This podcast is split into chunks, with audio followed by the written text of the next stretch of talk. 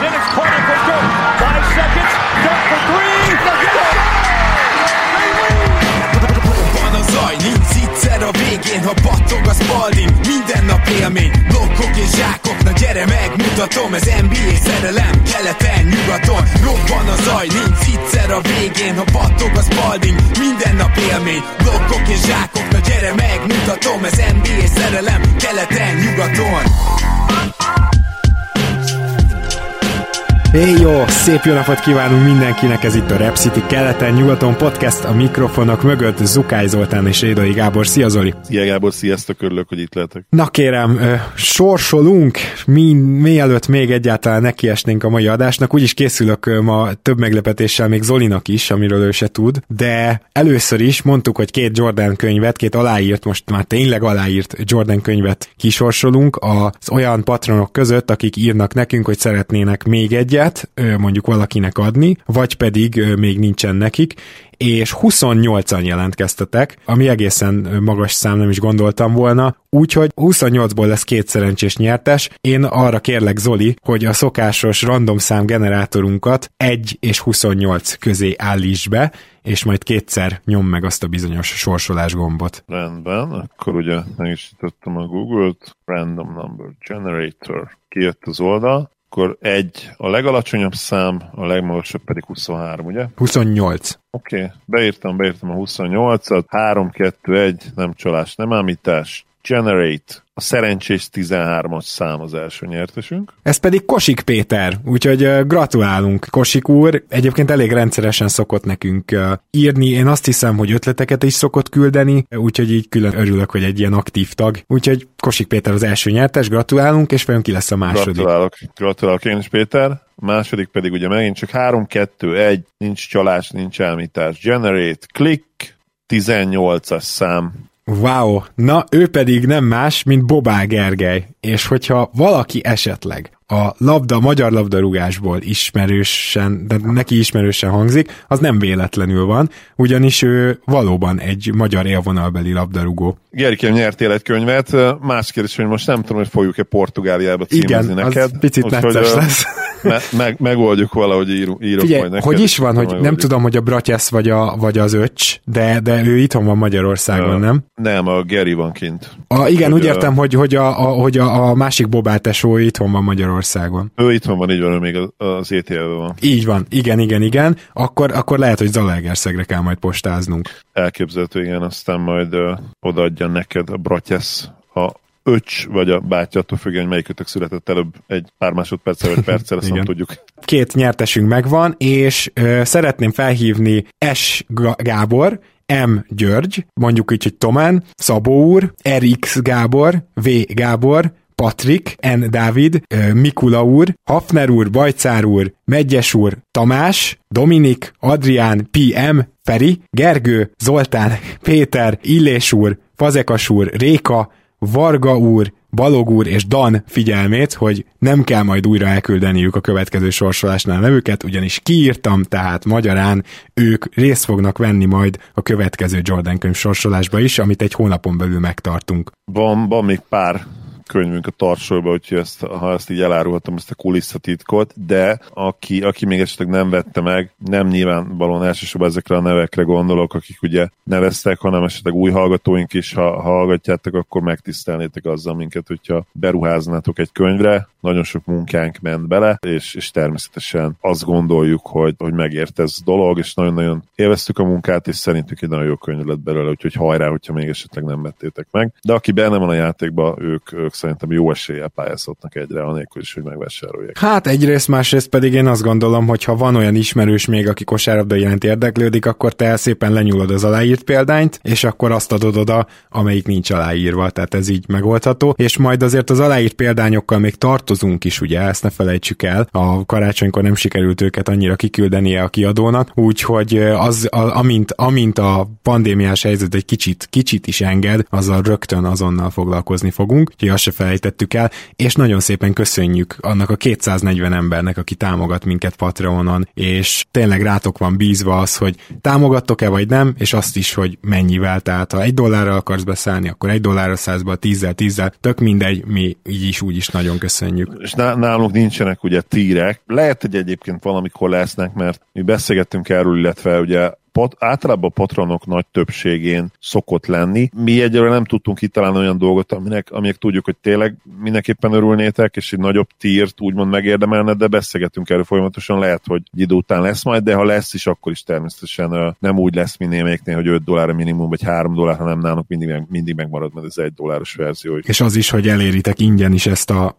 podcastet így van, bármikor. Így van, ez nagyon fontos. És akkor a mai témánk az pedig a nagy hármasokat szeretnénk megvizsgálni. Tör történelmileg is, és természetesen az új nagy hármast, ami még megkérdőjelezhető nagy hármas, megpróbáljuk egy kicsit összehasonlítani, elhelyezni, ami ugye most a Netsnél képződött, és akkor most jön az első meglepetésem, Zoli, most egy körülbelül kettő percig szeretnék beszélni zenéről. Erre gondolom nem voltál felkészülve. Nem. De gondolom rap zenéről fogsz beszélni. Nem, ráadásul abszolút nem. nem. Úgyhogy ez... Igen. Szóval Dupla meglepetés. Nem, tehát tényleg csak azért, mert az én életemben ugye a zene és a sport meghatározó, mert mind a kettőt csináltam is, és mind a kettőt aktívan követem is, és ráadásul több zenész ismer, aktív zenész ismerősöm van a mai napig is, de amivel foglalkoztam mostanában, az az, hogy ugye vannak azért a, a zenei skálán is ilyen top 100, top 150-es slágerek, amik ilyen örökidők slágerei maradtak. És hogy a, mi kell ahhoz, hogy ez megtörténjen, és majd szeretném tényleg átvezetni egyébként egy kicsit a Big Three-hez is párhuzam párhuzamot vonni, mert ugye itt is az a kérdés, hogy mondjuk nagyszerű játékosok összeállnak, de mi kell ahhoz, hogy ez történelmi maradjon ezt fogjuk ma vizsgálni. És szeretnék hozni egy példát. Biztosan vagyok benne, Zoli, hogy te is és a hallgatóink nagyon jó része, talán még a 2000 után születettek is ismerik a No Doubt együttesnek a, a Don't Speak című számát. Abszolút, abszolút. Nagyon sokat hallgattam egy időben. Na igen. már jó, jó régóta nem. Úgyhogy lehet, hogy meg is fogom hallgatni most az adás után. Na akkor először is már rögtön neked is és a hallgatóknak is azt mondanám, hogy hallgassátok meg, a, fenn, a nagy videó megosztom fenn van a Kalifornia kaliforniai 97-es koncertfelvételüket, majd mindjárt kitérek rá, hogy miért, de csak azt akarom elmondani, hogy ugyanúgy, mint az összes többi ilyen kis garázsok együttes, a Nodapt is egy ilyen 10 évig csak készült erre, és 86-ban alapultak, és ugye ez a, ez a lemez, amiről ez a hatalmas sikerszám lett, ami valószínűleg egy oltán top 200, top 150, ez a lemez 95-be jött ki, de, de mi kellett ahhoz, hogy ez a szám, ez ilyen nagyon nagy siker legyen. Nos, egy szakításról szól a szám, vagy szakítás utáni állapotról, tehát mondhatjátok, hogy hát ez egy lerágott csont, hogy ez, ez, ez hogy lett ennyire jó? Hát ugye van ennek egy sztoria, még pedig az, hogy a Gwen Stefani, aki egy hihetetlen tehetséges énekes volt, lehet, hogy csak ilyen dívaként tekintetek ma már rá, de ő egy extra, extra, és ezért nézzétek meg majd a felvételt is, hogy ő egyedül segédénekesek nélkül, ami ma ugye óriási divat, háttérbe menő duplázás nélkül élő időben, ugrálás közben teljesen uralja a színpadot. Olyan teljesítményt nyújt, amit a mai koncerteken kizárt, hogy látsz. Ezt így most majdnem, hogy írásba merném adni, hogy ilyet egyszerűen nem látsz,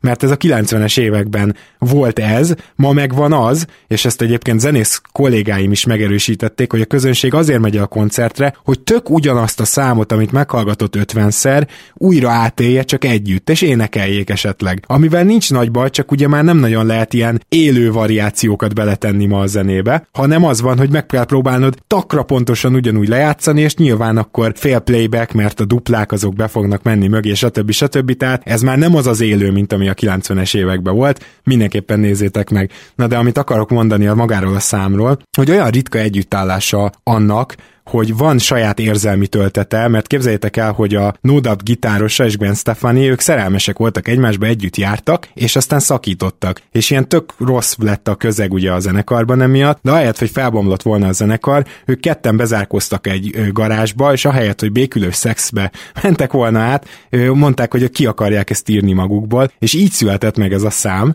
és ugye ő ketten a, a No Doubt-nak a szövegírói, például ezt se, szerintem sokan nem tudják Gwen Stefaniról, hogy ő, ő írta a saját saját szövegeit, tehát nem megírták neki. És ugye maga az egész szám is olyan, hogyha megfigyelitek, hogy minthogyha egy ilyen szakítás utáni állapotban ö, lennél, hol, mit tudom én, zokogsz a párnádba, hol, hol felszabadulsz, hol emlékezel, és ez, ez így hullámzik. És a zene is tökéletesen hullámzik vele, a szöveg is nagyon szépen, még a szavak is, amiket használnak, és Gwen Stefaninak maga a, az orgánuma is úgy változik, hogy amikor tényleg én hisztis üvöltős vita jelenet van gyakorlatilag a számon belül, ugye a refrénnél, hogy, hogy ne, ne is mond, nem kellenek az érvek, akkor tényleg úgy adja elő, mint aki konkrétan zokog. És azért hihetetlen ez a szám, mert minden tökéletes benne gyakorlatilag. Tehát nem az van, hogy valami újat hozott, vagy ilyesmi, hanem megalkottak egy tökéletes számot, és minden klappol. És a többi NoDAP szám az nem lett ilyen jó, mert ott nem klappol minden. Itt nagyon tehetséges zenészek egy hipertehetséges énekesnővel összeálltak, és szerintem már kezditek érteni, hogy hova fogok kiukadni, és létrejött az az egy szám, aminek volt egy saját érzelmi töltete, ugye, és egyszerűen minden tökéletesen klappol benne. Na, legalábbis én így látom, és én azt gondolom, hogy ez a sportokban még ennél is nehezebb, hogy, hogy ilyen maradandót alkos, mert láttunk már olyan összeállásokat, ahol végül is jó fitek voltak egymás mellé, mégse tudtak bajnoki címet nyerni, és láttunk olyanokat is, amiből dinasztia lett. Szóval a sportban azt gondolom, hogy mivel csak egy nyerhet évente, és a zenében nyilván lehet szinte havonta mondjuk a toplisták tetején, ezért ez valahol egy még nehezebb dolog, és ott is igazából akkor lesz jó a Big Three, hogyha minden összeáll legalább egy évre. Jó messzire indítottam, de akkor Zoli, átadnám neked a szót, és elnézést kérek a hallgatóktól, hogyha ez most egy ilyen, csak, csak annyit gondolkoztam ezen, hogy gondoltam, hogy, hogy ezt behozom most a műsorba. Szerintem nem kell elnézést kérned. Viszonylag sűrűn szokták tőlünk kérni, ha, ha nem is követelni, de kérni, hogy hogy kicsit csempészünk bele időnként ilyen monológokat is, amik nem direktbe a kosárlabdához köthetőek, illetve az mindig jól esik számomra is, hogy, hogy nagyon kíváncsiak egyébként ránk is a, a nézőhallgatóink. Más kérdés, hogy be kell élniük azért szerintem nem túl sok információval. Lehet, hogy lesz majd olyan adásunk is egyszer, amikor tényleg úgymond így teljesen megnyílva beszélünk mindenféle témáról, akár elő, előzetes készülés nélkül. De, de addig is átvezetve a, a nagy hármasokra, természetesen igazad van abban, hogy, hogy talán itt még nehezebb, hiszen van egy, van egy dimenzió, ami, ami a magánélet, és bár nem jön annyira erősen át szerintem, mint mondjuk egy, egy együttesnél, ahol tényleg akár ilyen, ilyen kapcsolatok is szövődhetnek, mint mondtad, itt azért erre nyilvánvalóan kicsi az esély, de van egy, egy magánéleti része ugyanúgy, illetve van egy professzionális része, de ráadásul van egy, van egy harmadik külső behatás is, ugye az edző, illetve a franchise, és akkor, hogyha ezt külön-külön számolod mindet, akkor talán még több is. Igen. Persze le, lehet mondjuk egy együttesnél is egy menedzseri nyomás, de, de általában ott azért főleg a nagy, az igazán nagy trióknál, illetve négyeseknél, hogyha együttesekről beszélünk, kötösöknél, ott azért nem feltétlenül szólnak annyira bele a dolgokba kívülről, de ha már eljutsz bizonyos szintre, itt azért mindig igazodni kell az edzőhöz, mindig igazodni kell a ligához, mindig, mindig igazodni kell a szabályokhoz. Nem tudsz talán annyira formabontó lenni, de egyébként sokan az én listámról azért azért megpróbáltak formabontok lenni, és talán sikerült is nekik. És akkor lassan szerintem térjünk is rá a, a listákra. Én ugye hoztam egy ötös listát, de természetesen beszélni fogunk majd olyan triókról is, akik nem fértek fel rá. Kíváncsi leszek, hogy te az éra, éra miatt megbüntettél bizonyos triókat, hogyha nagyon rég múltból voltak, illetve maga az eredményesség mennyire számított nálad, mert hogyha az eredményességet nézzük, tehát hogy hány bajnoki döntőben voltak, hány bajnoki címet nyertek, akkor igazából csak három trió jöhet szóba, három Big Free, míg ha, ha abszolút azt nézed, hogy talent és, és potenciál, és mondjuk a legjobb években mennyire voltak dominánsak, akkor azért árnyaltabb kicsit a kép, és, és akkor már például csatlakozhat egy olyan duó is akár, olyan trió is, nem tudom, én mondok diót mindig, egy olyan trió is akár, akik egyébként mondjuk voltak maximum három döntőbe és kétszer nyertek, mint például a, a Kevin Durant, Steph Curry, Clay Thompson trió, vagy ugye akár a Draymonddal kiegészülő trió, tehát ebben az esetben, hogyha dominanciára megyünk rá, akkor én még azt is el tudom fogadni, hogyha valaki a 2015-16-os Warriors-t választja ki, annak ellenére, hogy egy döntőt végül nem nyerték meg, de, de ugye 73 győzelemmel megdöntötték az NBA rekordot. Hát igen, tehát nálam igazából ez úgy állt össze, hogy én igyekeztem kizárni azt, hogyha van két tényleg szupersztár, és a harmadik játékos egy, egy, egy sztár, sztárocska, all sztár. Ez, de, de ez, az volt a baj, hogy így túl sok kiesett. Tehát amikor ezt nézem, akkor teljesen egyértelmű, hogy például a mostani Brooklyn trióban is két szupersztár van, és Kyrie Irving pedig hát egy sztár, akinek ugyan vannak néha szupersztár kisülései, erről sokat beszéltünk, hogy van egy ilyen szupersztár maximuma, de ettől ő nem lesz szupersztár. Talán Jamal Murray-nél egy kicsit kiegyensúlyozottabb, de nem olyan sok sokkal.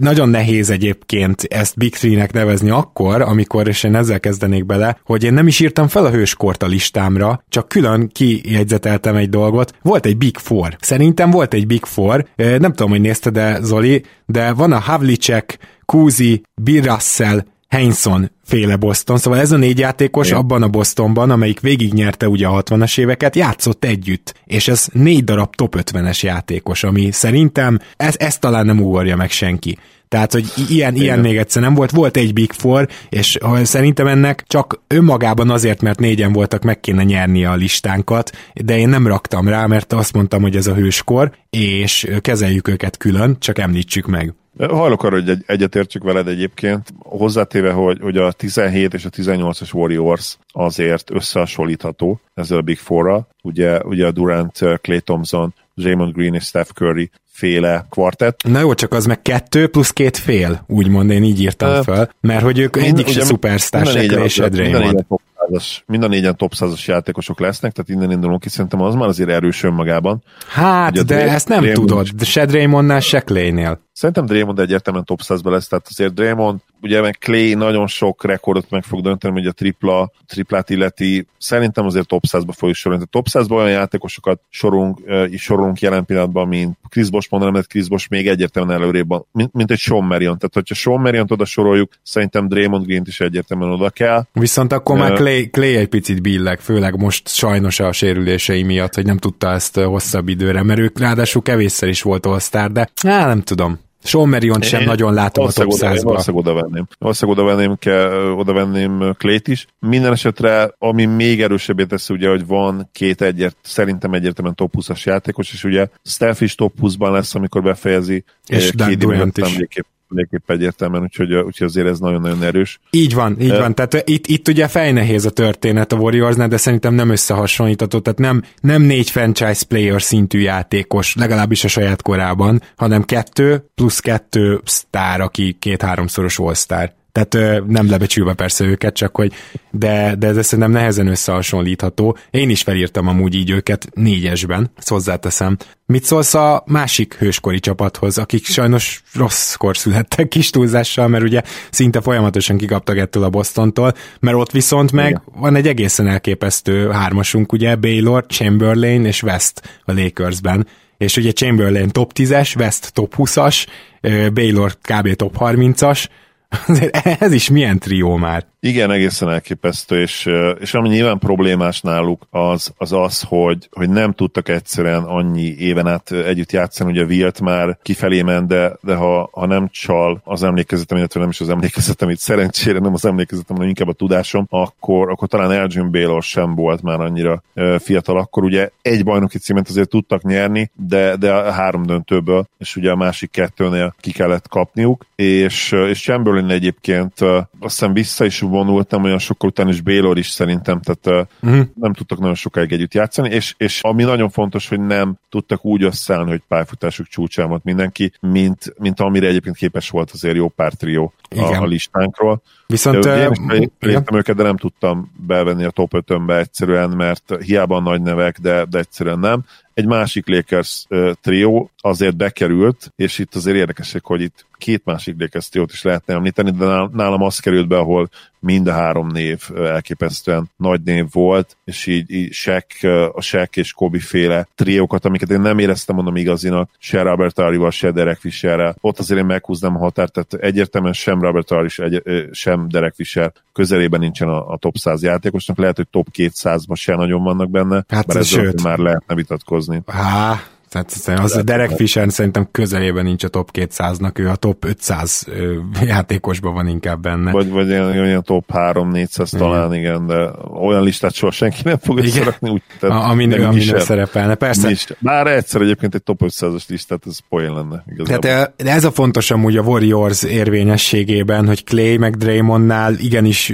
jogos vitatkozni a top 100-as tagságukról. Még ha nem is, még ha nekem lesz igazam, és nem is lesznek ott. Egyébként Draymondot lassan én is is oda raknám, ezt hozzáteszem. Ne, a... Nem annyira ördögtől való gondolat. Igen, igen, így van, tehát ez, ez mindenképpen azért legyen egy fontos faktor itt. És még, még egy olyan triót szeretnék mondani, aki nálam ö, egyébként hetedik helyre felírtam őket, úgymond, de hogy szóval kimaradt az első ötből, akik szintén azzal küzdöttek, hogy nem tudtak a prime-jukba összeállni, ez pedig a Houstonnak a Hakim Olajuwon, Clyde Dexter, Charles Barkley triója. Mert ez a három játékos együtt játszott, ebbe gondoljunk már bele, hogy Hekimet top 10, top 15 környékére szokták tenni, Barkley top 15-be, és Clyde Dexlert is mondjuk top 60, top 70-be. Azért ez önmagában, így potenciálban egy egészen elképesztő trió, csak hát ugye ők sem tudtak igazán a prime együtt játszani. És azt tudod, hogy hogy volt nekünk egy Pippen Barkley Olajuwon triónk Tényleg, is. nem, nem, nem erről, ez, de ez ugye szintén ugyanezzel a problémával küzdött nyilván az a trió is, csak, csak most, hogy így mondott, tényleg jogos, hogy, hogy igen.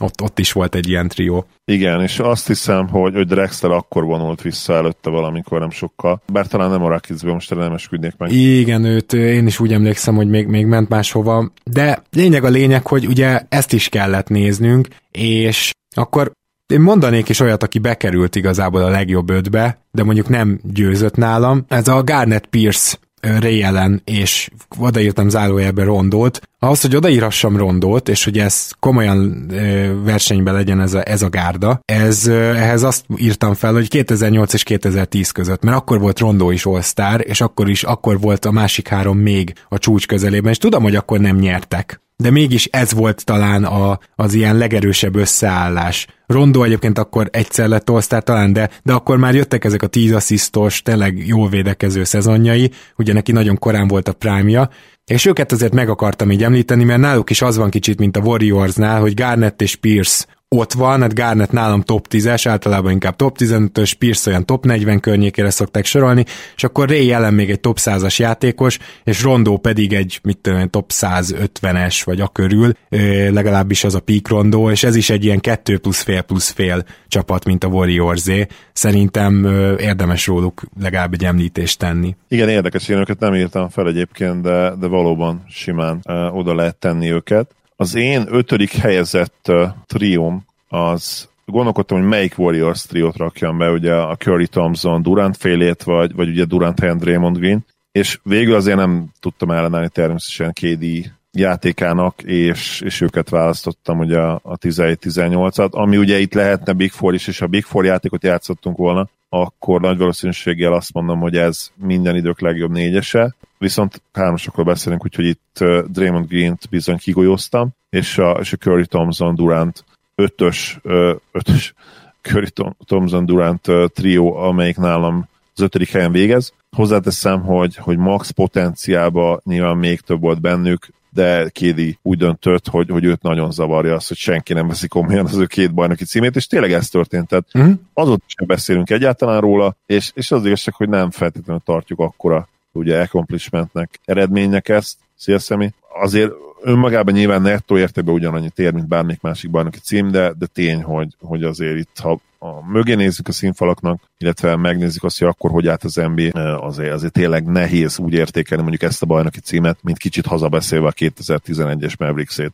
Mm. Na egyébként az előbb csak azt nem mondtam el, amikor párhuzamot állítottam, hogy ők is ötödik, tehát ilyen megosztott ötödik helyet alkalmaztam, mert ugye én egy kicsit többel készültem, és akkor ö, inkább így, így jelezném a listán. Tehát ők ö, a, szintén ötödikek lettek a Garnet Pierce ellen rondó ö, mellett. Én azt gondolom, hogy amivel mondjuk feljebb emelkedhetnek, az az, hogy ők azért többet nyertek. Tehát, hogyha az eredeti listámon a Garnet féle sor az csak hatodik volt, és, és ez a, a Durant Curry féle sor az ötödik, és én ugye itt négyeseket írtam gyakorlatilag fel, mint Big Three, kettő, kettő plusz fél plusz fél. Hát arról beszéljünk szerintem, hogy ezek, akiket felsoroltunk, a, akár a 2007-től 10-ig tartó Boston, akár ez a Warriors, hogy mennyire fantasztikus fitek voltak egymás mellé. Tehát nem, nem elég az, hogy ők összetudtak állni, vagy összetudtak jönni, összeállni elsősorban a Bostonnál volt rá példa. Emellett basszus, gyakorlatilag majdnem tökéletesen kiegészítették egymást. És mégis a Bostonnál csak egy bajnoki cím, a Warriorsnál most már egy utólag szinte azt mondjuk, hogy csak három bajnoki cím jött össze. Tehát, hogy manapság már sokkal nehezebb egyértelműen ledominálni a ligát, miközben, hogyha régi Big Three-kről, Big Four-okról társalgunk, amikor még ugye kevesebb csapat volt, és nyilván kevesebb sztár, akkor az úgy felborította a ligát, hogy ők összeálltak, hogy gyakorlatilag végigdöntöztek egy évtized évtizedet. Igen, és hogyha KD-től számítjuk a warriors akkor ugye tulajdonképpen csak két bajnoki Igen. jött össze. Jogos. Uh, hiszen ugye Currynek három van, de, de KD-vel az utolsó ugye nem sikerült, amikor a sajnálatos Achilles sérülése történt. Amit még mondani akartam erről a Warriorsról, illetve a Celticsről is, ugye neked a Celtics, hogy valóban az még egy olyan korszak volt, főleg itt a Celticsre gondolok, de egyébként a Warriors is fitre tökéletesen összehozta tényleg. Összességében szerintem gyönyörű kosárlabdát játszottak, de ez még a Celticsre is igaz volt. A tripla még akkor nem volt feltétlenül olyan annyira előtérben, ugye általában azért Ray ellenre játszották, illetve ugye Paul Pierce dobálta még a, a triplákat, Rondo akkor még szinte egyáltalán nem vállalt, viszont akkor még hajlandó volt védekezni, illetve tudott nagyon-nagyon jól védekezni, és ebből azért valamit elővett a, a Lakers run alatt, de, de egyébként azért hosszú éveken keresztül nem védekezett, ezt tudjuk. Igen. És nyilvánvalóan az a csapat egyébként védekezésben volt kimagasló, KG köré gyakorlatilag fel lehetett húzni egy, egy top 3-as védelmet azonnal, ahogy, ahogy megtörtént ugye az a az az átigazolás, illetve az átigazolások is összejött, ugye ez a Big Free, onnantól kezdve tényleg az, az első naptól kezdve elit védekezésük volt, és ez jelentette végül egyértelműen a különbséget. Teljesen egyetértek ezzel. Mielőtt így, a, a, hogy kiderülne, hogy nálad kiáll a negyedik helyen, azt szerintem itt érdemes beszúrni, hogy amennyiben mondjuk Curry és Durant mellé akár Draymond, akár Clay-t, mind a kettőt bevesszük, akkor ugyanennyi erővel vajon ugye akár Horace Grantet, vagy akár Rodmans ne lehetne bevenni, mert azért ők is ilyen all voltak, és ráadásul... Horis, Horis azért nem volt all-star, Hát utána lett all igen. Tehát mondjuk ő nem akkor volt aktívan all ez igaz. És... Horis volt egy, egyszeres all egyébként, nem vagyok biztos. Szerintem kétszeres. Le, lehet, lehet, hogy kétszer. Ne, uh-huh. nem tudom. Uh, egyszeres all 94-ben. Igen, pont még ut- után ugye szét, tehát Jordan, amikor visszavonult, akkor lett Grant all illetve ugye a másik, amit szintén meg kell egyeznünk, hogy Rodman sem velük volt all hanem korábban volt, 90-ben és 92-ben. I- Szó, szóval azért Igen. ezért én nem venném ezt ide. Igen, egyébként 90-ben és 92-ben volt Rodman all Igen. Tehát ugye nem a bulszos időszakában, hanem a Detroit-tal. Így van, de viszont azt is azért fontos kiemelni, hogy egy anomália volt. Kétszeres évvédője, tehát itt azért már ezt tegyük hozzá, és gyakorlatilag majdnem egy évtizeden át volt a, az első csapat tagja védekezésben, egészen addig, amíg ugye meg nem öregedett, és ő eleve későn kezdett ugye idős rukiként, ezt hozzá kell venni. Ő azért egy sztár volt a maga módján, ő egy védekező sztár hm. volt. Hát akkor, ha Draymond bevesszük. sztár is ráadásul, tehát Horace Grant azért nem volt ezen a szinten védekezés mérkőzésben, mint, mint Dennis Rodman. És hát nyilván az se, az se ártott, hogy Rodman egy finoman fogalmaz, egy csodabogár volt, ha nem akarni finoman fogalmazni, akkor egy, egy idióta. Szeret, nagyon szeretető idióta, ezt hozzáteszem. És most nyilván nem akarok senkit megbántani, tehát akinek komoly problémái vannak az életben, nem erre gondolok természetesen, hanem, hanem a, az ő viselkedésére, ami nem mindig volt azért indokolt a mentális problémáival, mert volt egy olyan időszaka is, és, és nyilván azt nagyon komolyan veszik, ugye, ha már ennyire ismertek, akkor tudjátok, hogy ezzel azért nem viccelnék. Minden esetre a státusza az, az olyan szinten volt, amilyen szinten, amilyen szinten Horizgennek soha nem volt, úgyhogy ez is azért számít valamilyen szinten, én azt gondolom, és jobb játékos volt, más típusú játékos volt, de egyetemen jobb játékos volt. Akkor viszont meg kell tennünk a kérdést, hogy Damon Green nagyjából hasonló ö, dolgok miatt kétszeres évvédője, azt hiszem háromszoros all talán All-NBA csapatba is kerülhetett center poszton, de ezt mindjárt ellenőrzöm, de azért nagyjából hasonló okok miatt vesszük oda. Clay-nek azért kicsit kevesebb az elért, ilyen szempontból elért díjai, akkor miért ne vehetnénk oda Rodment, és miért ne alkothatnának ők is egy Big Street tulajdonképpen? Abszolút oda lehet venni, én ugye oda is vettem, tehát ott, ott vannak a top 5 én annyit mondtam az elején, lehet, hogy félreértető volt, hogy, hogy én azért meg is büntettem őket, tehát nálam a győztes az egyértelműen egy olyan trió lett, ahol mind a három játékos egyértelmű sztár. Ugye nekem van egy olyan mondás, most kicsit most előre is szaladtam, ugye talent trumps everything, én szeretem ezt a mondást az nba és igaznak tartom. Ha nem is csak, csak is kizárólag a, a tehetség, kollektív tehetség döntett csapatba, ez a legfontosabb tényező, én, én mindig ebben fogok hinni, és nem is hiszem, hogy úgy igazán rá lehet majd cáfolni bármikor. Úgyhogy oda kell rakni a listára, szerintem ugye a Rodman féle Bulls én is oda raktam, majd mindjárt kiderül, hogy hányadik helyre, de nálam győzni nem tudtak azért, azért mert, mert egyszerűen nem volt a kollektív tehetség olyan szinten, mint némelyik másik csapatnál, és én nem is feltétlenül csak azt néztem, hogy hány bajnoki címet győzt,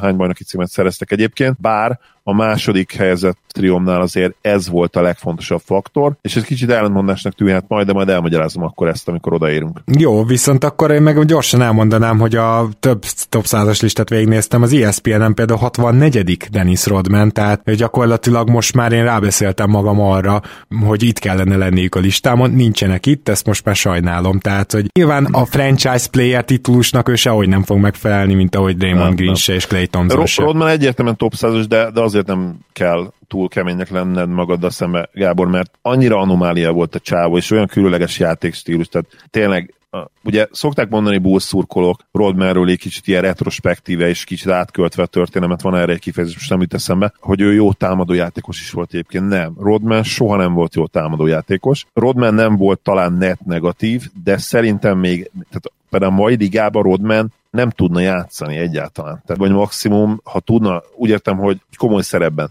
Nyilván ilyen 15-20 perceket beállhatna, mint garbage cenyó, és jó védő lenne ma is, és nyilván ma is elit lepattanozó lenne, de, de nem nagyon tudnád őt fent hagyni például a meccs legvégén. Uh-huh. Tehát az egyszerűen kizár dolog a mai játékrendszerekben. Ő egy nagyon különleges játékos volt, és a különleges szó jó és rossz értelmében is egyébként. Hm, oké, oké, oké, meggyőztél. Akkor viszont kíváncsi vagyok, hogy ki van nálad a negyedik helyen. Igen, az én negyedik helyezett trióm a Miami Heat triója. A, ugye eléggé ellentmondásos ez a, ez a trió, emlékszünk rá, ugye a not one, not two, not three, not four, not five, not six, és azt hiszem ott hagyta abba a Nyolcnál. Igen. Nyolcnál hagyta? Nyolcnál. Akkor ugye még durább, igen. Tehát a szél az picit erős volt, ilyen négy-ötnél megálltott volna, főleg így utólag, de ebben a csapatban megvolt az, főleg Bosch és a másik kettő között egyébként ugye a fit is, ugye a synergy. LeBron és Véd között nem feltétlenül. Véd, LeBron dobó hátvéd verzője volt gyakorlatilag a peak évei alatt is legyünk őszinték. Nagyon-nagyon jó védő, nagyon-nagyon jó elit játék szervező maga posztján. Talán nem volt annyira jó szeme, mint LeBronnak, de, de nagyon közel hozzá. Dobó hátvédek között szerintem minden idők egyik legjobb, irányító készségekkel is megáldott játékosa, és hát a legjobb korba is voltak. Ugye LeBron 26 éves volt, Wade azt hiszem akkor 29. Úgy körül. 29 volt, Bosch pedig ugye 20, ugye Bosch 84-es, ugyanúgy, mint LeBron, talán, nem Bosch talán 83-as, tehát ő egy éve volt idősebb, 27, legtökéletesebb életkorban voltak. Ehhez képest kicsit csalódás, hogy csak két bajnoki címet tudtak nyerni, viszont ilyen négyszer megnyerték a döntőt. Ha nagyon őszinték akarunk lenni. Mármint, hogy négyszer döntőbe jutottak. Bocsánat, igen, négyszer döntőbe jutottak, köszönöm. Kettőt nyertek, ugye, ahogy mondtam. És ha nagyon őszinték akarunk lenni, akkor nyilván az elsőt is meg kellett volna nyerni, ugye a Dallas Mavericks ellen mi is kellettünk hozzá, ezt mindig elmondom, nem csak LeBronon múlott az, hogy ő nagyon rosszul játszott, de az tök egyértelmű, hogy az a hit keret még nem volt olyan keret, ami, ami egy LeBron csapatnak dukál, alig voltak triplázóik, és igazából ez döntött el, mert akkor azért már kezdett eléggé fontos lenni a triplázás. A, a Mavericks például többek között ennek és a védekezésének köszönte, hogy meg tudta nyerni ezt a döntőt, illetve annyira jó volt abban a play Ha emlékeztek rá, az akkori playoff rekordot meg is döntöttük a Lakers ellen. Ugye a, a híres Mother's Day Massacre meccsen, egy vasárnapi napon, ahol 20 triplát dobtunk be, és akkor az NBA rekordnak számított. Ma már nyilvánvalóan megdöntötték ezt a rekordot rég, szerintem több csapat is, de, de az kellett. És ez a, ez a trió egyébként egy egészen különleges trió volt, és, és az igazság, hogy bennük lehetett volna még, még egy-két bajnoki cím, de nyilván azért nehéz rájuk sütni az, hogy csalódás és, és, és nem siker, amikor azért kétszer csak felértek a csúcsra. Igen, igen, igen, igen, ezzel egyet tudok érteni. Na most náluk is, mert nekem is a negyedik helyen vannak, úgyhogy itt, itt teljesen ugyanúgy néz ki a listánk. Náluk is meg kell említenünk azt, amit szerintem a Boston-né Garnet Pierce ellen és félig meddig Rondo négyesnél, hogy az védekezésben viszont egy esz- eszement durva fit volt, tehát hogy, és ezt meg is látszott, mert a Miami védekezésével nyerte meg elsősorban ugye a bajnoki címeit. És ehhez Chris Boshnak az evolúciója kellett. Abszolút. ő, ő, előtte se triplát nem igazán dobott, se nem volt ez a, ez a pick and roll elleni védő, tehát ő, ő abszolút átváltoztatta a játékát, és a liga egyik legjobb magas emberévé vált, én azt gondolom, és alul értéket volt ezek a, ezekben az években, hihetetlen, hogy mit összemelózott, és, és nem kapta meg a neki járó elismerést. Az is értető, hogy miért, mert védés és LeBron játszott előtte. Igen, illetve ide is ideírtam azt a bizonyos kettő és feles számot, tehát itt is két szupersztár és egy ö, sokszoros all állt össze. Ez megint nem három szupersztárnak az összeállása, de mint mondtam, ennek a kritériumnak gyakorlatilag senki nem felel meg, úgyhogy ezt nem is tudom, meddig fogom még megemlíteni.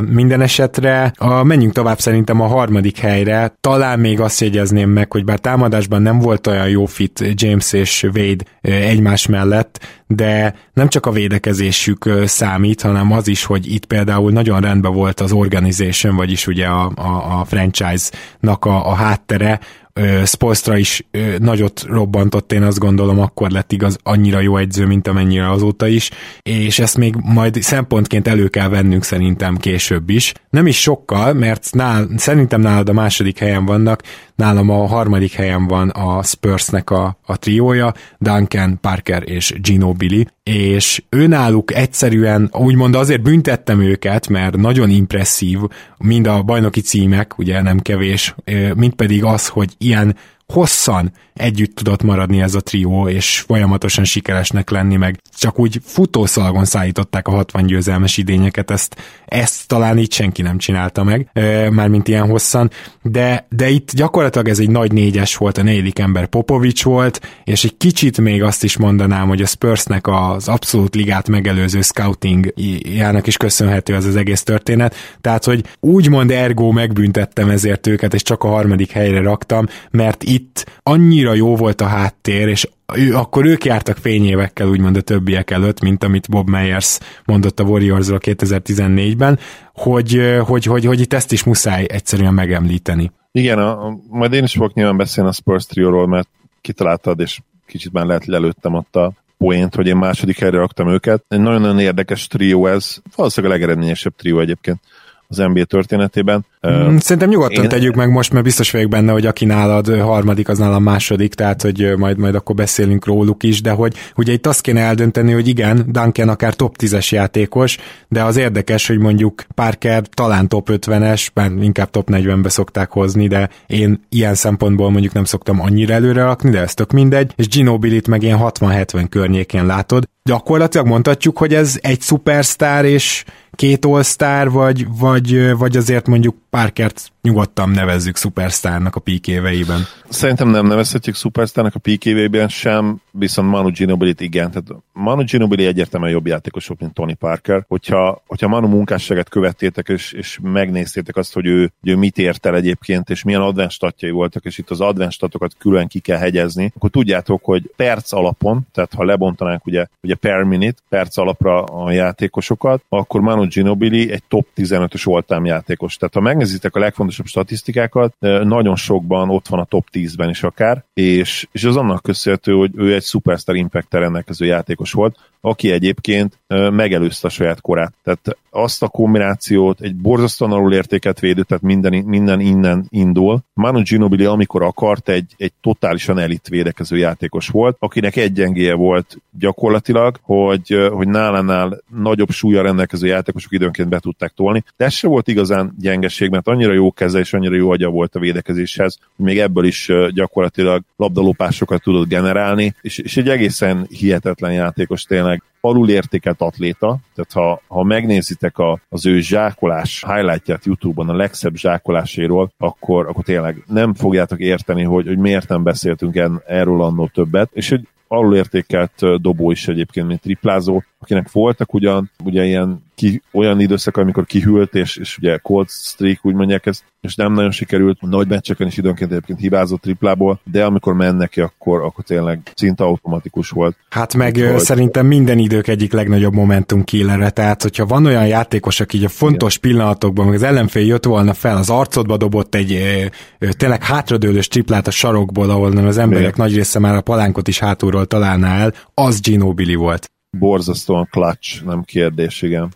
És hát egyébként az a vicces, hogy valahol Tony Parker mellett is lehetne érvelni, mert ő viszont a prime talán most nem számítana modern játékosnak, de akkor a pick and rollból úgy betörni, ahogy ő, konkrétan nem tudott senki. Tehát persze mindig volt ilyesmi, hogy mondjuk egy, még egy-két olyan irányító is eszembe jut, aki egyetlen nem ebbe a magasságba van, de, de voltak mindig jól betörő irányítók, de aki 6-7 éven át gyakorlatilag ezzel teljesen szét tudta szivatni a ligát, na olyan nagyon kevés volt, és ez a képessége azért szerintem majdnem, vagy akár franchise player teszi Ginobilit is, és itt az második, harmadik hely nálunk, ez így jutottunk el oda, ahol már így minden klappol, tehát ahol már nem nagyon tudsz ilyen dolgot mondani, hogy, hogy hát valami nem illett össze, de az összes többi minden összeillett, nem? Tehát, hogy ami, amit én Parkerben nagyra értékeltem, az, az tényleg az, hogy, hogy volt egy elit készsége, viszont, viszont mindezzel együtt én, én Parkert egyébként túlértékelt játékosnak tartom. Az igazság, hogy, hogy a, a play az ő hatékonysága nagyon-nagyon leesett, ugye 51%-os TS karrier szinten, és, és oké, okay, akkor még nem voltunk abban az érában feltétlenül, és nyilván ő nem triplázott pályafutása elején szinte egyáltalán.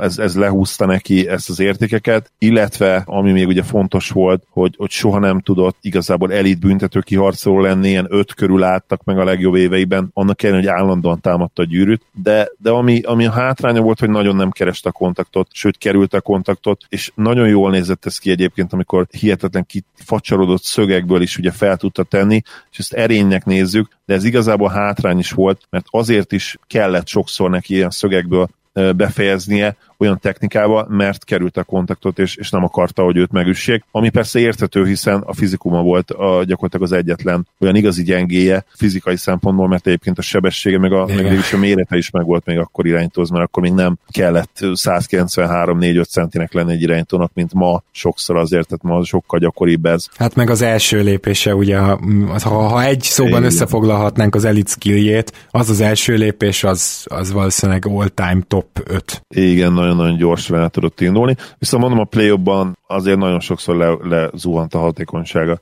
Én őt egy kicsit, kicsit túlértékednek tartom, Hall of Famer az egyértelmű, de, de, de nem érhet fel Manu Ginobili mellé, én azt gondolom. Pedig sokan egyébként ők, őket egy szintre helyezik, vagy majdnem egy szintre. Hát nem, Szerintem hát sokkal... Parkert előrébb szokták rakni a top 100-as listákon. Karrier szinten igen, de én úgy értem, hogy játékban is, tehát karrier Aha. szinten sokan előrébb rakják, de ez azért van, mert ugye Manu soha nem játszott komoly perceket, amire Parker képes volt. Képességben azért a többség elismeri, hogy Manu Ginobili jobb játékos volt, de nem tudott ugye annyi percet pályán tölteni. És egyébként ez is jogos, hogyha valaki ezért Manut megbünteti, de készségekben, impactben sokkal-sokkal közelebb van Manu Duncanhez, mint Parker Manuhoz. Uh-huh. És akkor, hogy visszakanyarodjunk kicsit a témára is, ugye, amiért nagyon működtek, az egyébként itt is szerintem főleg az volt, hogy megvoltak a szerepek, de itt talán nem azt mondanám, hogy támad, az a lényeg, hogy támadásban jól megvoltak, mert tényleg jól megvoltak, hanem védekezésben is, ugyanis mondtad, hogy teljesen egyetértek, hogy Ginobili egy rohadt jó védő volt. Az, hogy Parker nem volt annyira jó védő, azt kiválóan egyensúly, ellensúlyozta, hogy minden idők egyik legjobban védekező magas embere volt hátul. Tehát itt is azért a megosztás, a szerepek, az, az szuperül kijött szerintem, és ezért lehetett folyamatosan köréjük felhúzni egy újabb és újabb bajnokcsapatot, és ezt szeretném hangsúlyozni, hogy, hogy itt bizony igazából arról van szó, hogy adtak egy olyan vázat, ami több mint tíz éven át körbeépíthető volt bajnoki cím címekig menve, ami, ami hihetetlen. Így van, és uh, mielőtt áttérek az én, nekem is van egy holtversenyes, két holtversenyes trióm ugye a harmadik helyen, mielőtt rátérek erre a kettőre, még azzal zárnám, hogy, hogy, hogy Duncan kreálta Parkert, szerintem inkább, ez, ez igaz, ez a megállapítás nem teljesen, mert nyilván Parker azért valószínűleg máshol is all lett volna, de nem sokszoros all és szerintem nem biztos, hogy Hall of Famer. Manu ez sokkal kevésbé igaz, tehát Duncan nem kreálta Manut, hanem Manu is már segített Duncannek abban, hogy, hogy Duncan Duncanné tudjon válni, és, és szerintem egyértelmű ez, ez, a, ez a hierarchia ennél a csapatnál, de természetesen várom majd a, a vitatkozó hozzászólásokat. Tudom, hogy nagyon sokan szeretik Tonit. Én speciális nem voltam oda érte, lehet, hogy ez is kicsit benne van. Hmm, lehet. Na, akkor mielőtt ugye nálam a 80-as években fogunk most utazni, mint azt gondolom mindannyian tudjátok, akik követik a, a kosárlabda történelmét is, de először Zoli, ugye neked itt még a 90-es évekből is van egy csapat, akikről már tulajdonképpen beszéltünk, úgyhogy egy kicsit röviden akkor róluk emlékezzünk meg, ez a Chicago Bulls. Így van, ugye nekem ők holt versenyben vannak a, a harmadik helyen az egyik legendás Celtics trióval, a Bird, McHale, Paris féle trióval. Nem tudtam annyira megbüntetni a Bulls trióját Rodman miatt, hogy, hogy ne kerüljenek be a top 3-ba, viszont nem tudtam kihagyni a Bird, McHale, Paris triót sem a top 3-ból. Ja, úgy, nálam hogy, ők nyertek, úgyhogy én, én nagyon nem tudtam kihagyni őket, úgyhogy igen, ez érdekes lesz. Nálam megmondom, megmondom majd, hogy ki nyert, de szerintem nem lesz az se akkora meglepetés igazából. Szinte mindenki top 5-be rakja ezeket a, a triókat, ugye. Ott meg már tényleg nagyon közel vannak egymáshoz, ugye a, a tényleg a, a talent szint, illetve maga az, hogy milyen fit, meg persze sikerek terén is. A, a Bulls a Bullsról borzasztó nehéz a Bulls kapcsán borzasztó nehéz trióról beszél, mert ott van Michael Jordan, aki nem csak, hogy minden idők legjobbja szerintem is, meg ugye Gábor szerint is erről beszéltünk már, de, de az, az igazság, hogy minden idők leg, legmacsóbb, leginkább vezér játékosa, és, és borzasztó nehéz nem elvenni az érdemet a többiektől. Igen. Mert hajlamosak vagyunk azt gondolni, hogy Michael Jordan mindent egyedül csinált, és, és annyira jól beleélik egyébként az ő személyiségébe is ez, független attól, hogy nem, nem volt egyébként egy annyira önző játékos, időnként azért igen, de elmondta sokszor, hogy ő mennyire hálás a többieknek. Lehet, hogy 20 évvel később, mint kellett volna, ugye, most ugye a, a, ugye a Last Dance dokuban bizonyos játékosoknak, de azért csak elmondta végül, és... Igen, tehát szerintem a számok nyelvére lefordítva ez azt jelenti, hogy most akkor maradjunk az ESPN listán, ahol Rodman ugye 64-nek láttam, és mondjuk 20, most nem fogom megnézni, mondjuk 25. pipen, hasamra ütök, Körülbelül, körül van. Igen, 20 és 30 között valahol. Igen, és annak ellenére, hogy Jordan első, Pippen 25 és Rodman 64 valójában Pippen közelebb volt Rodmanhez. Ennyire jó volt Joe, ennyire kiemelkedett Jordan. Egyetértek ezzel, igen. Nyilván számszerűleg nem igaz ez, de, de státuszban egyértelműen. Tehát, és hozzá kell tenni, hogy Scotty Pippen is alulértéket volt szinte egész karrierje alatt. Ugye nem csak anyagi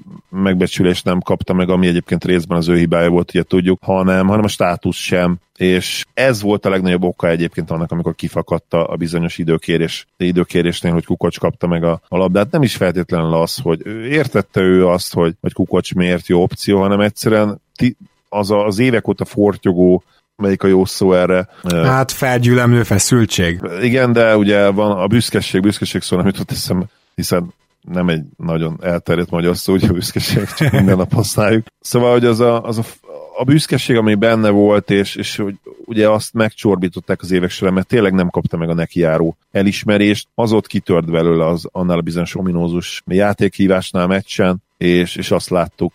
De összességében ez, mint trió, sokan érvelnek amellett is egyébként, hogy a legjobb, de én meg visszakérdeznek ilyenkor, hogy aki azt gondolja, hogy ez a legjobb trió, nem véletlenül Michael Jordan miatt mondja így, és, és azért, hogy oké, okay, elkem a legjobb triomba, hát kit, kit akarnék az én csapatom, a Michael Jordan-t, oké, okay, és akkor jöjjön mellé Pippen, meg Rodman is, de, de mint trió, összességében szerintem nem, nem ez a legjobb trió. És, és ugyanez igaz egyébként a Bird McKay, Robert Per is, triumvirátusra is. Ott is azért volt egy, egy kiemelkedő, egy top 6-os játékos, ugye voltam, sokan a top 5 utolsó helyére rakják őt. Láttam én őt már negyedik helyen is, egyébként az se feltétlenül uh, szentségtörés, bár ugye Duncan, ez főleg még Duncan negyedik és ötödik bajnoki cím előtt volt. Nem tudtam a második helyre rakni őket, mert nem értek el annyi sikert egyedül, mint ugye a Spurs trio, három bajnoki címet nyertek, öt, öt bajnoki döntőben, Plusz ráadásul ugye itt már azért Bird a, a vége fele már nem volt az a játékos, ugye a hátsérülései azért eléggé, hát hogy is mondjam, rányomták a bélyegét, Per is sem volt már feltétlenül egészséges. Jó, de másik, igen, csak ez a Boston trio, ez azért játékos. együtt játszott még 85-ben is, és akkor viszont még mindenki a prime volt, és én ezért a... raktam őket az első helyre, mert ott viszont három de facto franchise player. Igen. E, per is nem tudom, hogy ez volt, de, de tény, hogy, hogy All-Star színnél jobb volt, Robert igen. Per is, az egyértelmű, hogy franchise szint szintet elérte vala, nem tudom, mert ugye az már mondjuk ilyen Patrick Ewing szint lenne. Lehet, hogy a legjobb éveiben sokan oda sorolják Robert Perist. Én azért ezt nem biztos, hogy megtenném, de nem volt messze tőle, az biztos. Hát ugye ő egy egy, egy brutálisan jó, 20 pontos átlaga soha nem volt, de gyakorlatilag volt egy fél évtizedben 8 év, amikor majdnem 20 pontot átlagolt, és, és nyilván mellette elit védekezést. Hát és olyan blokk számokat is, ugye, tehát tényleg ő hozta a block steel, amit akkor nagyon mértek, de most nem is csak erre akarok kitérni, hanem arra is, hogy évekig a liga egyik legjobban védekező centere volt. És... Ez így van, ez így van, ez így van. És ha, ha mondjuk azt kérdezed, hogy egy évre lebontott dominancia, és van egy év, amikor én bajnoki címet akarok nyerni, és ki kell választanom azt a triót, amelyik egy évben a legmagasabb szintre tudott jutni játékban, akkor valószínűleg én is egyébként őket választanám. Én ezért választottam őket, így van. De, de igen, tehát jogos az a gondolkozás is, hogy ugye most már meg fogjuk említeni a másik triónkat, ami ugye a Lakersnek a triója, és egyel több bajnoki címet is nyertek, mint a Boston. Tehát ugye Magic, Karim és Worthy. Így van. Na most itt én azért, azért hozzátenném, hogy James Worthy viszont nem volt olyan jó játékos, mint Robert Parrish, ez szerintem teljesen egyértelmű. Uh, én, én, én Wordit alulértékeltnek tartom, te azt mondod, hogy not worthy, én meg, én meg alul értékeltnek tartom őt. Ő egy igazi szupersztár volt. És mondom ezt független attól, hogy hogy nyilván soha nem volt olyan szezonja, ahol az ő Isten adta scoring potenciáját egyébként, ami benne volt, kihasználta volna. Tehát a Csávónak voltak olyan évei, hogy majdnem 60%-kal dobott a mezőnyből, és nem erőltette annyira, tehát ilyen 12-14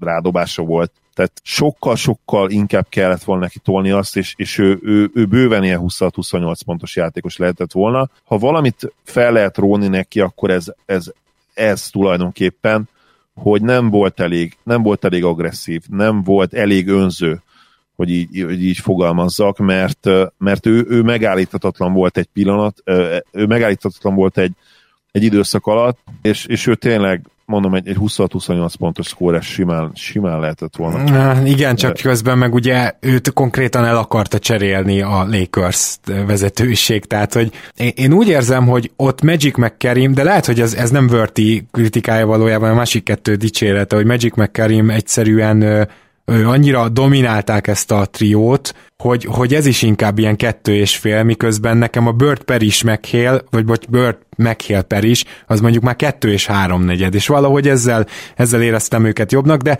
ne azon vitatkozzunk, hogy melyik a jobb, hanem az, hogy, hanem az lenne talán a lényeg, hogy kifejtsük, hogy miért működtek annyira, és szerintem ez itt nagyon érdekes, mert hogyha például megnézed Magic-éket, akkor ott azt mondod, hogy ugye Magic egy gyakorlatilag több posztos játékos, aki irányított, Worthy egy kettes hármas, még Karim egy center, ilyen szempontból ők nagyon-nagyon jól passzoltak egymáshoz, és még azt is szerintem ki kell emelni, hogy ugye, ha jól passzoltak egymáshoz, hát ebből csak egy ember passzolt, ő viszont minden idők egyik legjobb playmaker ugye Magic, mert Karim nem olyan sokat Sok, passzolt. szerint a legjobb, igen. Vörti pedig szintén nem az a passzmester volt, tehát ugye mind a kettőjüknek az a etetni kellett. Tehát olyan volt, mintha Magicnek lenne két hát ilyen támadó bíztje, támadó ö, ö, szörnyetege, akiket ugye etetnie kellett, és akkor még, még ő is hozzátette a magáét. Tehát azért nyilván itt, itt érezzük azt, és itt már majd némi párhuzam nyilván lesz a mostani triónkkal, akikre hamarosan rátérünk, hogy posztok szerint ugyan elég jó fitek voltak egymás mellé, de mondjuk játék, támadójáték terén már lehet, hogy egy picit elvették egymástól a, a helyet, de az a durva, hogy a Burt Per is meghérre teljesen ugyanez igaz, mert hogy ugye Burt ott ráadásul 3-as, 4-es, 5-ös, tehát csak egy teljes front, frontcourt, de azért ott meg nyilván az kellett, hogy ott Burt gyakorlatilag ilyen pseudo irányítót is játszott, tehát, tehát nem az volt, hogy itt a magas emberek sorba mentek, és egyszer te dobsz pontot, másszor én, illetve az is, hogy Peris inkább egy védekező típusú játékos volt. És gyakorlatilag meghélt mondhatjuk egy ilyen, egy ilyen tényleg támadó szörnyetegnek ott csak. De, de azért itt érezzük, hogy itt a 80-as években például nem számított annyira, hogy jó fit legyen az a bizonyos nagy hármas, mint ahogy már a Warriorsnál meg a Bostonnál rohadtul kellett, mert így Tudod, is a Boston csak egyet igen, tudott a, nyerni. Tudod mi a szerencséjük, Gábor, és ez mind a kettő trióra igaz, tehát a, a Magic, Karim, James Worthy trióra is, és, és a Bird, McHale, Peris trióra is, hogy akkoriban még nem, nem igazán számított az, hogy milyen triplázó csapat voltál. Birdnek is egyébként nagyon érdekes, ilyen, ugye Birdre, hogy emlékszünk, mi mindenjük egyik legjobb shooter, igaz? Uh-huh. És, és volt kettő olyan what the fuck szezonja triplából is, egy jó újonc szezon után, hogy alig tudta eltalálni a gyűrűt. És, és utána elkezdte aztán a triplát, de nem volt annyira fontos ez akkor még, és, és tök mindegy volt, hogy Per is sem tudott triplázni, meg ugye megkér sem, ahogy, ahogy teljesen tök mindegy volt a, a lakers meg az, hogy náluk egy, egy sem tudott a háromból triplázni, pedig már volt tripla vonal, és, és használták is azért a csapatok, csak, csak nem annyit, és nem ez döntött. És a, amit szeretnék mondani, hogy, hogy ez igazából, ha nagyon, nagyon le akarom egyszerűsíteni, és mondjuk a két triót egymás mellé, vagy egymás ellen állítani, mint hogy egyébként tényleg így volt ugye rivalizálásban, bár itt azért voltak átfedések, de, de ugye Karim visszavonult még 90 előtt, tehát 89-ben, és azt hiszem utána még játszottak döntőt egyet, talán a Hát a Lakers meg játszott a Detroit-tal egy döntőt, a, igen. Meg ugye külön, igen, meg a, nyilván utána a Bulls ellen is játszottak. Még egyszer, ha itt, ha itt nagyon le akarom egyszerűsíteni, akkor, akkor tényleg, a, hogyha all játékról beszélünk, akkor a te triód jobb, ugye a Celtics trió. Ha sztár potenciál, a sztár státusz, akkor szerintem nehéz azért a, a Lakers féle triót uh, megverni, mert Vördinek, bár mondom szerintem alulértékelt és kicsit, kicsit ellentmondás lesz, sztár státusza volt, abszolút sztár státusza volt, és ebben nyilván belejátszhatott az is, hogy hol játszott, belejátszott az is, hogy ki mellett játszott, ugye Magic minden idők egyik, hanem a legnépszerűbb játékosa, és az is, hogy milyen kosárlabdát játszottak, ugye, ha kellene egy stílus mondani, és egy stílus mondhatnám tényleg kosárlabdába, nekem meggyőződésem, hogy a Showtime az megelőzni a háromszög kosárlabdát is, tehát ha, nem is feltétlenül többen ismerik, de legalábbis többen szeretik, és hát ténylegesen azért legyünk őszinték. Szerintem egy izgalmasabb játék, mint a, mint a háromszög támadás, ami, ami valószínűleg eredményességben több bajnoki címet hozott összességében, mint a, mint a Showtime féle stílus, és ugye a lerohanások, ami utána eltűnt egyébként stílusban a, a 90-es évekre, és, és a 2000-es évek elejére is, vagy talán inkább a 2000-es éveket is mondhatjuk, és ugye mostanában kezd azért megint ugye a gyors játék volt egy évről évre nyomokövethető gyorsulás a ligában.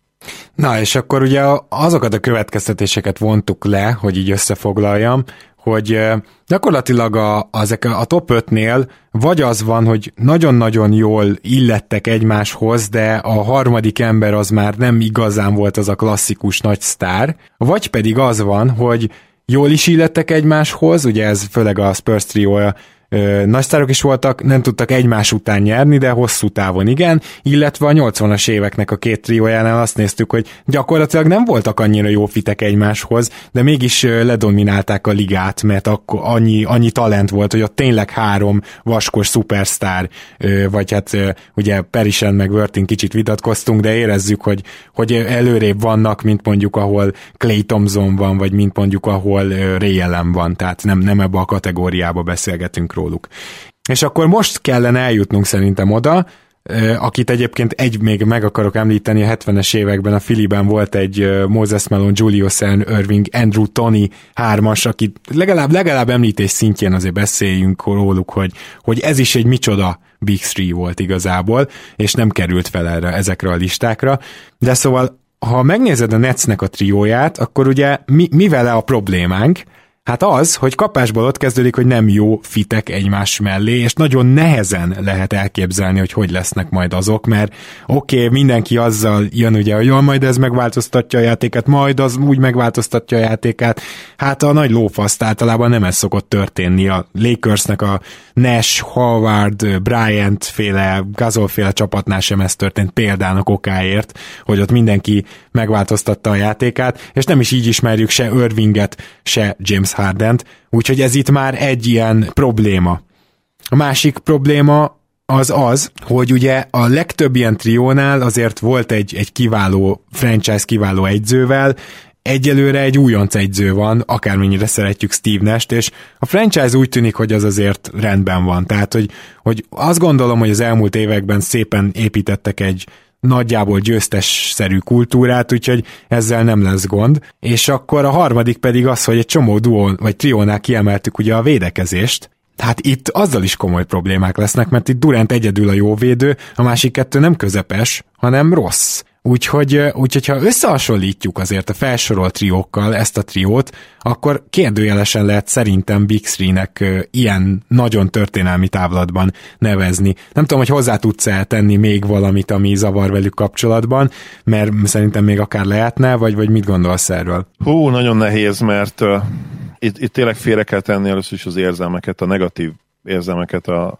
kettő játékosra szemben, és ugye KD-t én, én egyébként kedvelem, a játék stílusát is kedvelem. Hardent sem utálom egyébként, illetve Hardennek inkább a játék stílusát utálom időnként, Irvingnek pedig imádom nézni a játékát, de az embert nem kedvelem. Tehát itt ilyen elég, elég érdekes átfonódások vannak ugye a háttérben. Ha ezeket félreteszem, akkor én el tudom azt képzelni, hogy, támad, hogy a támadójáték nagyon-nagyon jó lesz, és, és nem feltétlenül azért, mert olyan rohadt jó fitek, hanem mert szépen fogják, és, és a meccs nagy részében majd felváltva csinálják azt, amiben ők külön-külön jók. Ami már önmagában borzasztó nagy előny, hiszen semmelyik másik csapat nem mondhatja el magáról azt, hogy van három olyan játékosa, akik tudnak megállíthatatlan támadókosárlabdát játszani.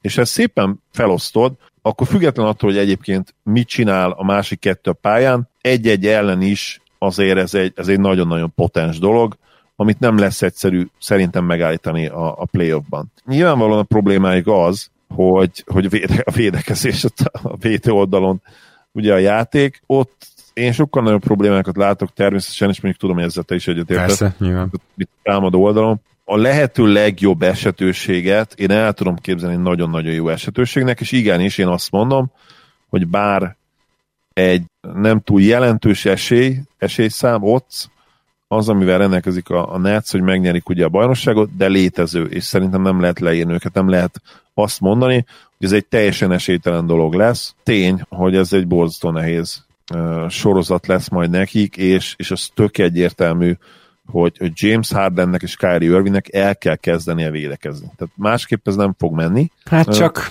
Elég, elég egyébként, lehet, hogy elég, ha a play kezdik ezt csak el, de a play mindenképpen védekeznünk kell majd. Én értem, csak az a bajom, hogy ugye itt nem, igen, az egyik része az, hogy az effortot se teszik bele, de a másik része az, hogy szerintem nem is igazán tudnak. Tehát mind a kettőt láttuk már így elvédekezgetni, ahhoz Hardennek kifejezetten egy switching rendszer kell, és valljuk be egyébként, hogy egy picit Irvingnek is, mert van egy nagy probléma, amit egyszerűen se Harden, se Irving nem tud megugrani védekezésben.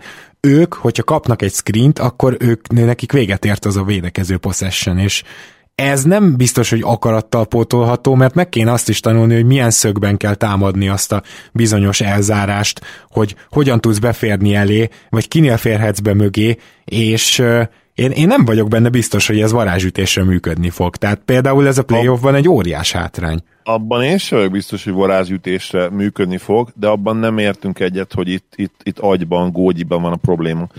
Szerintem mindkét játékos, ha csak a kosárlabdára szorítkozunk, ugye Irving esetében ezt extra módon ki kell hangsúlyozni, intelligens, és, és pontosan ő, ő átlátja a játékokat, ő, ő szerintem tud védekezni, nem mutatta meg sokszor, de, de szerintem ez nála sokkal inkább jellembeli dolog, és nem feltétlenül a képességekről van szó.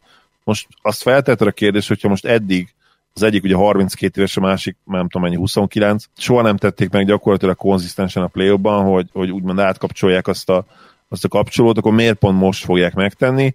És ebben egyetértek, tehát ez a kérdés tök jogos, és én se tudom rá választ, illetve valószínűleg a válasz az nem az lesz, hogy de, képesek rá, hanem az, hogy nem, és akkor itt már lehet, hogy át kéne mennünk pszichológiába, hogy, hogy miért nem. Ö, de szerintem átmehetünk, meg... mert ugye ma, amit végigvettünk, annak ilyen tanulságai is voltak, tehát akár James Worthy-nél, de sokkal jobb példa erre szerintem a két újkori ö, nagy hármasunk a háromból, de még akár James Wade és Bosch, mert Boschnál is mondtuk, hogy Bosch hajlandó volt átalakítani a játékát.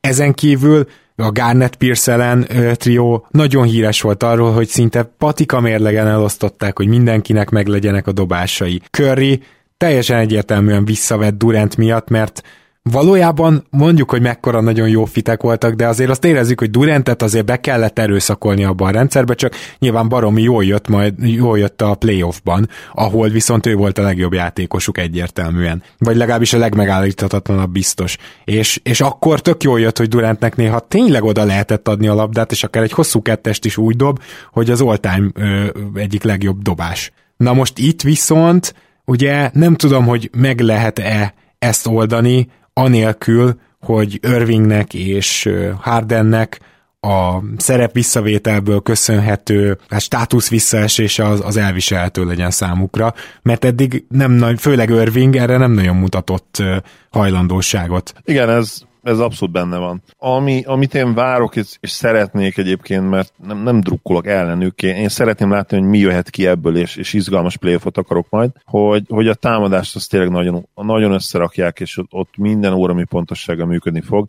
csak minden meccse megdobják azt a 120 pontot, ami, ami nem tudjuk most még, hogy mire lesz elég, de, de legalább először ezt a részét szeretném látni, hogy, hogy megcsinálják konzisztensen a következő hetekben, és akkor utána elkezdhetünk azon gondolkodni, hogy, hogy, hogy hova érhet fel idén ez a, ez a trió.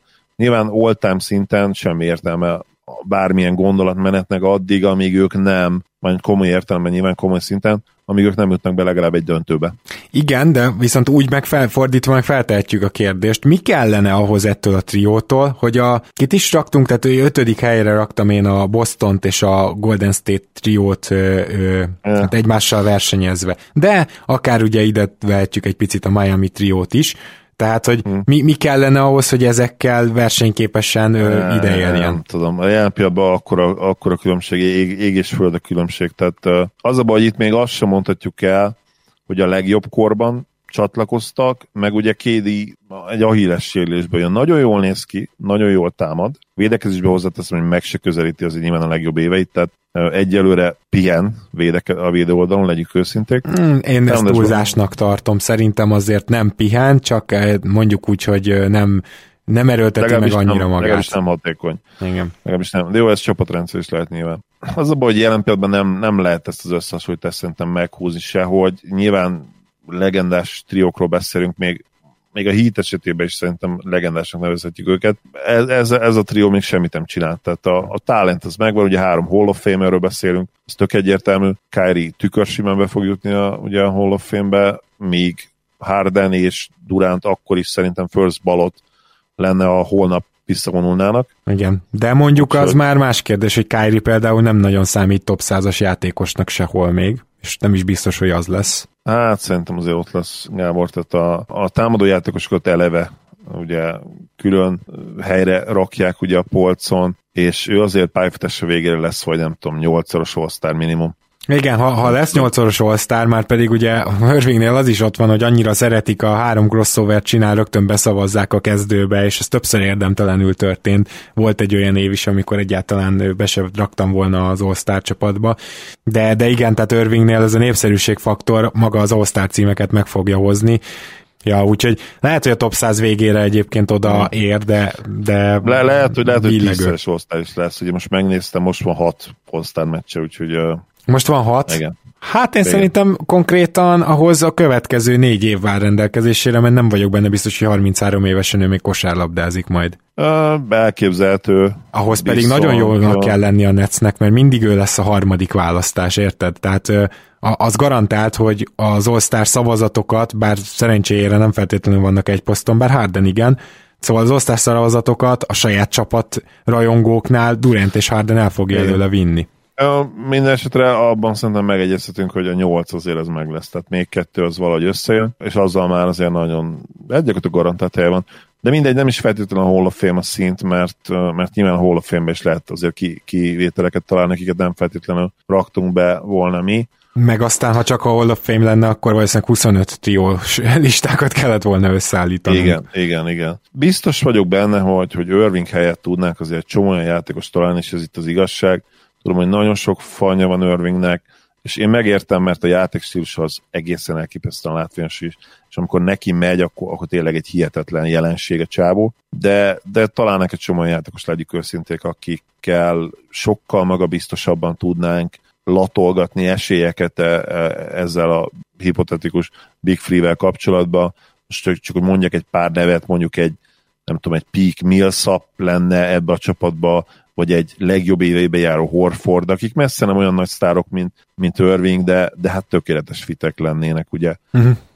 Abban nem vagyunk biztosak, ugye, hogy, hogy Kári Irving tökéletes fit. Hát de, de akár, akár említhetnénk egy Rudy Gobertet is. Igen, én nekem is ő jutott eszembe, és ő, Rudy Gobert például már az a típusú játékos, aki már billeg azért a, a sztár és a szupersztár között, mert azért a háromszoros évvédője az, az, az már nem jön össze csak úgy bárkinek, tehát hogy azt gondolom, hogy egy gyengébb konferenciában egy háromszoros all az úgymond szinte odagurul hozzá, de ahhoz még Hall of Fame-es szinten, színnek sem kell lenni feltétlenül.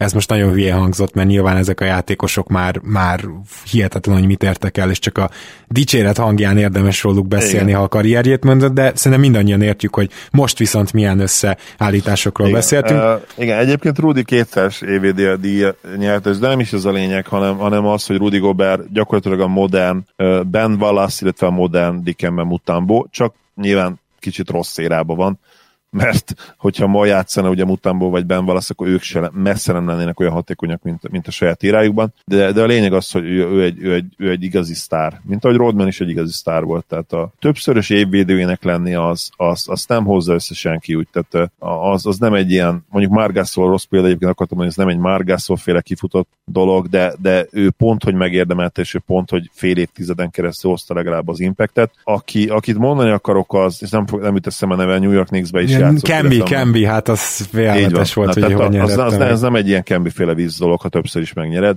Olyanok sajnos becsúsznak, amikor a, a legjobb blokkolót berakják első helyre, de egyébként szeretném azt gondolni, hogy ilyenek már nem lesznek a jövőben. Szerintem már, te, már sokkal intelligensebbek annál a szavazók, mint hogy bedőjenek még egyszer egy ilyen dolognak. Na, kedves hallgatók, akár nyilván a listáinkkal is lehet vitatkozni, de azzal mi magunkkal is vitatkoztunk, mint láttátok nálam a Bullsnál, hogy most ezt felfogja melyik triónak, vagy ne, szóval nyilván nyugodtan írjátok le, de itt na, igazából nem a sorrend volt a lényeg, messze nem, hanem az, hogy milyen tanulságokat tudtunk levonni azoknak a trióknak a működéséből, és éppen ezért arra kérnélek leginkább meg titeket, hogy szerintetek, ha működne ez a Brooklyn, akkor az hogy történne, van, van-e, van-e számukra út ezekhez a, a legendás hármasokhoz, vagy nincs, hogyha erről bárkinek bármi gondolata van, és hogy esetleg mit kéne csinálni, hogy, hogy ez megtörténjen, akkor azt mindenképpen írja le. Amint hallhattátok, mi azért ebben most nem vagyunk annyira bizakodók, de ugyanakkor jó lenne megnézni nyilván, hogy mire képes ez a csapat. Zoli, bármi más még a Big Three-kkel kapcsolatban, hogy általánosságban? Hát jó lenne, nekünk is lenne egy jövő nyártól, de nem tudom, hogy hogy, mert az a Jannis nevű gyerek, ez sajnos, sajnos aláírt a saját csapatában, úgyhogy ez a gondolat jutott csak eszembe kicsit is szomorkodva zárszóként. Na, az, az egy legendás Big Free lehetett volna, én azt gondolom. Hát sajnos úgy néz ki, hogy sose tudjuk meg. Én pedig uh, zárszóként az elejére térnék vissza, nem a No Doubt-hoz konkrétan, hanem hogy beszéltünk arról, hogy mi kell, hogy az amúgy nagyon tehetséges sok ember, ahol összejön, akkor abból siker legyen, hogy elkerülhetetlen, és nyilván nem hangsúlyoztuk az adásban, de a szerencse is nagyon fontos. És azt gondolom, hogy például a szerencse meg, ki fog merülni abban, vagy meg fog mutatkozni abban, hogyha ez a mostani trió, ez egészséges tud maradni, mert komoly ö, aggodalmaink vannak két játékossal kapcsolatban is, és te, tegyük azt is hozzá, hogy Harden lehet, hogy most csak azért, mert el van hízva, de akárhogy is, némi jeleket kezd mutatni arra, hogy, hogy ő, ő már nem a, a peak Harden, hanem már egy nagyon picit lejjebb van. Tehát a bet, bet, betöréseiről beszéltünk, hogy már nem olyan hatékonyak például, hogy egy dolgot mondjak, és, és most erre, erre jön az, hogy ekkora pocakkal és nincs is formában. És, és ugye nagyon függ attól, hogy milyen a triplája, tehát az, hogy Harden köré felépítesz egy teljesen random csapatot, és a top 3-as támadásban, az az elmúlt években ugye már nem volt igaz. Pedig az folyamatosan igaz volt rá. Na és ezek az aggodalmaink, ezek egyelőre meggátolnak minket abba, hogy azt mondjuk, hogy ez a hármas, ez odaérhet majd az általunk átbeszéltekhez. Én nekem ez lenne így záró gondolat. Zoli, nagyon szépen köszönöm, hogy ma itt voltál. Örülök, hogy itt lettem. Szia Gábor, sziasztok! Kedves hallgatók, köszönjük szépen a figyelmeteket, a támogatásotokat, és akkor természetesen, már nincs olyan messze a hónap vége, februárban is fogunk sorsolni, akkor egy vagy sapka lesz, vagy zokni, valamilyen nyereményt, és ahogy hallhattátok, még majd Jordan könyvet is sorsolunk, úgyhogy lehet nekünk írni Patreonon, és azt is nagyon szeretném megköszönni, hogy ketten vagy hárman írtak Patreon postaládába is, arra is biztatnálak titeket, hamarosan azt az adást is megcsináljuk. Érkezünk majd, minden jót kívánunk, sziasztok!